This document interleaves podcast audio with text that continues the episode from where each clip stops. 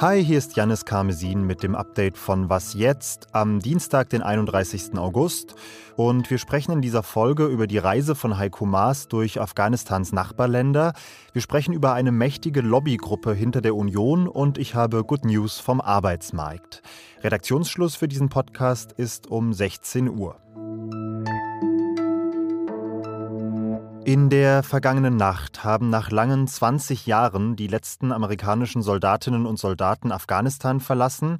Das heißt auch, es wird erstmal keine Evakuierungsflüge mehr geben. Und das, obwohl viele Helferinnen und Helfer der Bundeswehr zum Beispiel nach wie vor nicht ausgeflogen worden sind. Außenminister Heiko Maas hat diesen Menschen heute aber ein Versprechen gemacht. Wir wollen als Bundesregierung dafür sorgen, dass denjenigen auch die Möglichkeit gegeben wird, in Zukunft nach Ende der militärischen Luftbrücke das Land zu verlassen und nach Deutschland zu kommen. Bislang sind laut offiziellen Angaben des Auswärtigen Amts nur 138 Ortskräfte plus Angehörige ausgeflogen worden. Und das ist, hat Angela Merkel heute noch mal ganz klar gemacht, nur ein Bruchteil der Menschen, denen die Bundesregierung die Ausreise ursprünglich eigentlich versprochen hatte. Sondern das sind wahrscheinlich ähm, eher 10.000 äh, bis 40.000. Wir müssen uns jetzt noch mal sichten, äh, wie viele davon überhaupt gerne das Land verlassen möchten. Offen ist, wie diese Menschen nun noch nach Deutschland geholt werden sollen. Die Taliban haben ja eigentlich zugesagt, dass alle, die wollen, das Land weiterhin verlassen dürfen. Allerdings ist unklar, ob sie das Versprechen wirklich halten. Und außerdem ist es fraglich, ob der Flughafen von Kabul, der jetzt wieder unter Kontrolle der Taliban steht, tatsächlich weiter in Betrieb sein wird. Bis auf weiteres, also bis für den Flughafen eine Lösung gefunden ist, könnten Menschen aber möglicherweise erstmal nur über den Landweg das Land verlassen können, also über Afghanistans Nachbarstaaten. Und durch drei davon reist Außenminister Heiko Maas seit gestern. Heute war er in Pakistans Hauptstadt Islamabad unterwegs. Als Nachbarstaat bekommt Pakistan die Auswirkungen der Krise ganz besonders zu spüren. Pakistan will wie Usbekistan auch zum Beispiel eigentlich keine Geflüchteten mehr aufnehmen, hält deshalb die Grenzen geschlossen.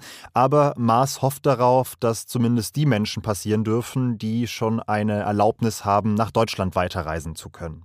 Außerdem haben sowohl Heiko Maas als auch Angela Merkel heute nochmal betont, dass Gespräche mit den Taliban weiterlaufen sollen. Das ist jetzt wohl zu unterscheiden von jeder diplomatischen Anerkennung. Es geht einfach nur darum, überhaupt Menschen äh, in, in, oder Diplomaten in der Nähe zu haben, die mit den Taliban reden können. Und es soll Geld fließen. 100 Millionen Euro sind an humanitärer Hilfe schon geflossen. Weitere 500 Millionen sollen es werden. Das Geld soll sowohl an Afghanistan gehen als auch an die Nachbarländer, die die erste Anlaufstelle für Geflüchtete sein werden. Im Berliner Maritimhotel kommt heute eine ganze Menge Politprominenz zusammen. Es ist viel Unionspolitik dabei. Armin Laschet, Friedrich Merz, Peter Altmaier und einige mehr. Aber auch FDP-Chef Christian Lindner oder Österreichs Kanzler Sebastian Kurz werden erwartet. Sie alle folgen in der wirklich heißen Phase des Wahlkampfes der Einladung des sogenannten Wirtschaftsrates der CDU. Das ist eine Lobbygruppe für Unternehmensinteressen, die zwar trotz des Namens kein Teil der CDU ist, aber eben doch maßgeblich mitbestimmt, sagt meine Kollegin Annika Jöris. Hi Annika. Ja, hallo. Annika, wie ist denn dieser Verein zu so viel Einfluss gekommen, dass er sogar den Namen der CDU im Namen tragen darf, ohne tatsächlich Teil der Partei zu sein?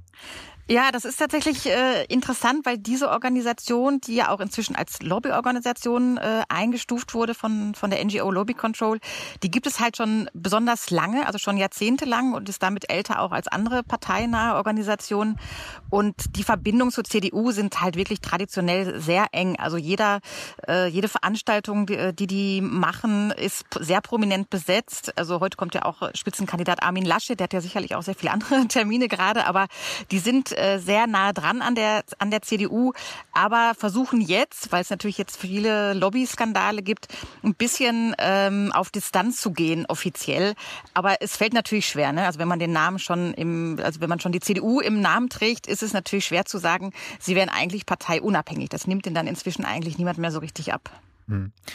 Kannst du was dazu sagen, wie, wie diese enge Verbindung entstanden ist? Geht das auch über finanzielle Zuwendungen? Darüber ist nichts bekannt, aber es ist klar, dass da natürlich die ganz äh, großen äh, Unternehmen drin organisiert sind. Also es sind mehr als 12.000, ähm, die im Wirtschaftsrat sitzen und darunter auch die großen, also RWE, BASF, Siemens und deren, deren Vertreter. Und die zahlen dafür auch richtig viel Geld, also Einzelpersonen 1.000 Euro im Jahr, Unternehmen auch schon mal ein paar Zehntausende.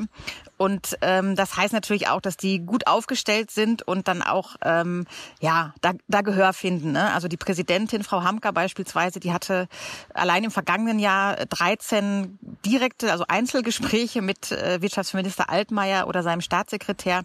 Da sieht man schon, dass die wirklich ganz ganz eng dran sind an der CDU.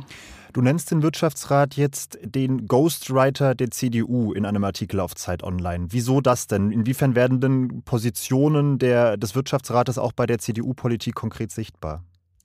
Ja, ich habe mir einfach mal die äh, Forderungen des Wirtschaftsrates angeguckt und das, was dann am Ende an Politik rauskam bei der Großen Koalition oder direkt bei der CDU-Regierung. Und das stimmt schon alles sehr genau überein. Also ob es jetzt geht um den Mietendeckel, den, die, äh, den der Wirtschaftsrat schon immer kritisiert hat und den die CDU dann gerichtlich bekämpft hat, oder auch über sehr viele ähm, Regelungen für den Klimaschutz. Also beispielsweise wollte der Wirtschaftsrat keine CO2-Steuer. Die wurde dann auch noch in letzter Sekunde aus dem Klimakonzept der CDU gestrichen. Die wollen das weiter weiterhin auch so klimaschädliche ähm, Energieformen wie grauer Wasserstoff beispielsweise gefördert wird. Das hat die CDU jetzt auch weiterhin angepeilt. Also es gibt da eine Unmenge an thematischen Überschneidungen und gerade auch beim so wichtigen Thema Klimaschutz. Dann danke ich dir für die aufklärenden Worte, Annika. Ja, herzlichen Dank ebenfalls. Es geht weiter bergauf auf dem deutschen Arbeitsmarkt. Das Beschäftigungswachstum gewinnt an Fahrt und an Schwung und der Personalbedarf der Unternehmen ist weiter hoch. Das hat heute der Chef der Bundesagentur für Arbeit, Detlef Scheele, gesagt. Es sind nämlich in diesem August 12.000 Menschen weniger arbeitslos als im Juli. Das klingt erstmal nicht nach viel, aber es ist tatsächlich recht ungewöhnlich, denn eigentlich steigen die Arbeitslosenzahlen über den Sommer hin immer an. Dass sie im August sinken, das gab es tatsächlich zum letzten Mal vor zehn Jahren. Üblicherweise nimmt die Arbeitslosigkeit in der Sommerpause zu, weil halt beispielsweise Einstellungen auf die Zeit nach den Ferien aufgeschoben werden. Und in den letzten zehn Jahren stieg die Arbeitslosigkeit so im Durchschnitt um 40.000. Also ist schon bemerkenswert, dass auch in diesem Monat, genau wie im letzten Monat, die Arbeitslosigkeit weiter gesunken ist. Allerdings sind laut der Arbeitsagentur immer noch 260.000 Menschen mehr arbeitslos, als es ohne die Pandemie der Fall wäre. Bis diese negativen Corona-Effekte überhaupt nicht mehr auf dem Arbeitsmarkt spürbar sein werden, wird es aber wohl noch zwei bis drei Jahre dauern, hat Detlef Scheele gesagt. Und er hat auch davor gewarnt, wenn die Impfkampagne weiterhin stockt, wie aktuell, und neue Einschränkungen notwendig werden sollten, dann dürfte man das auch relativ schnell auf dem Arbeitsmarkt merken. Was noch? Chinas Staatschef Xi Jinping und seine kommunistische Partei schalten chinesischen Kindern die Spielkonsolen und Computer ab, zumindest im übertragenen Sinne mit einer neuen Regelung, die jetzt eingeführt worden ist. Die sieht vor, dass Minderjährige ab sofort nur noch drei Stunden pro Woche zocken dürfen, freitags, samstags und sonntags jeweils von 20 bis 21 Uhr. Also vor allem nicht an Schultagen und nicht in der Nacht. Das Ziel ist, wenig überraschend, die Spielsucht bei Kindern zu vermeiden, die nach Ansicht der Regierung überhand genommen hat. Und das ist schon sehr bemerkenswert, wenn man sich anschaut, welche wirtschaftlichen Folgen das auch in China haben könnte. Die Branche hat nämlich tatsächlich einen erheblichen Stellenwert, hat im vergangenen Jahr 41 Milliarden US-Dollar Umsatz gemacht und jetzt gehen die Aktienkurse der Entwickler schon in den Keller. Und das war's mit Was jetzt für heute. Fabian Schieler meldet sich morgen früh mit der nächsten Folge. Ich bin Janis Karmesin und jetzt erstmal raus. Alles Gute und bis bald.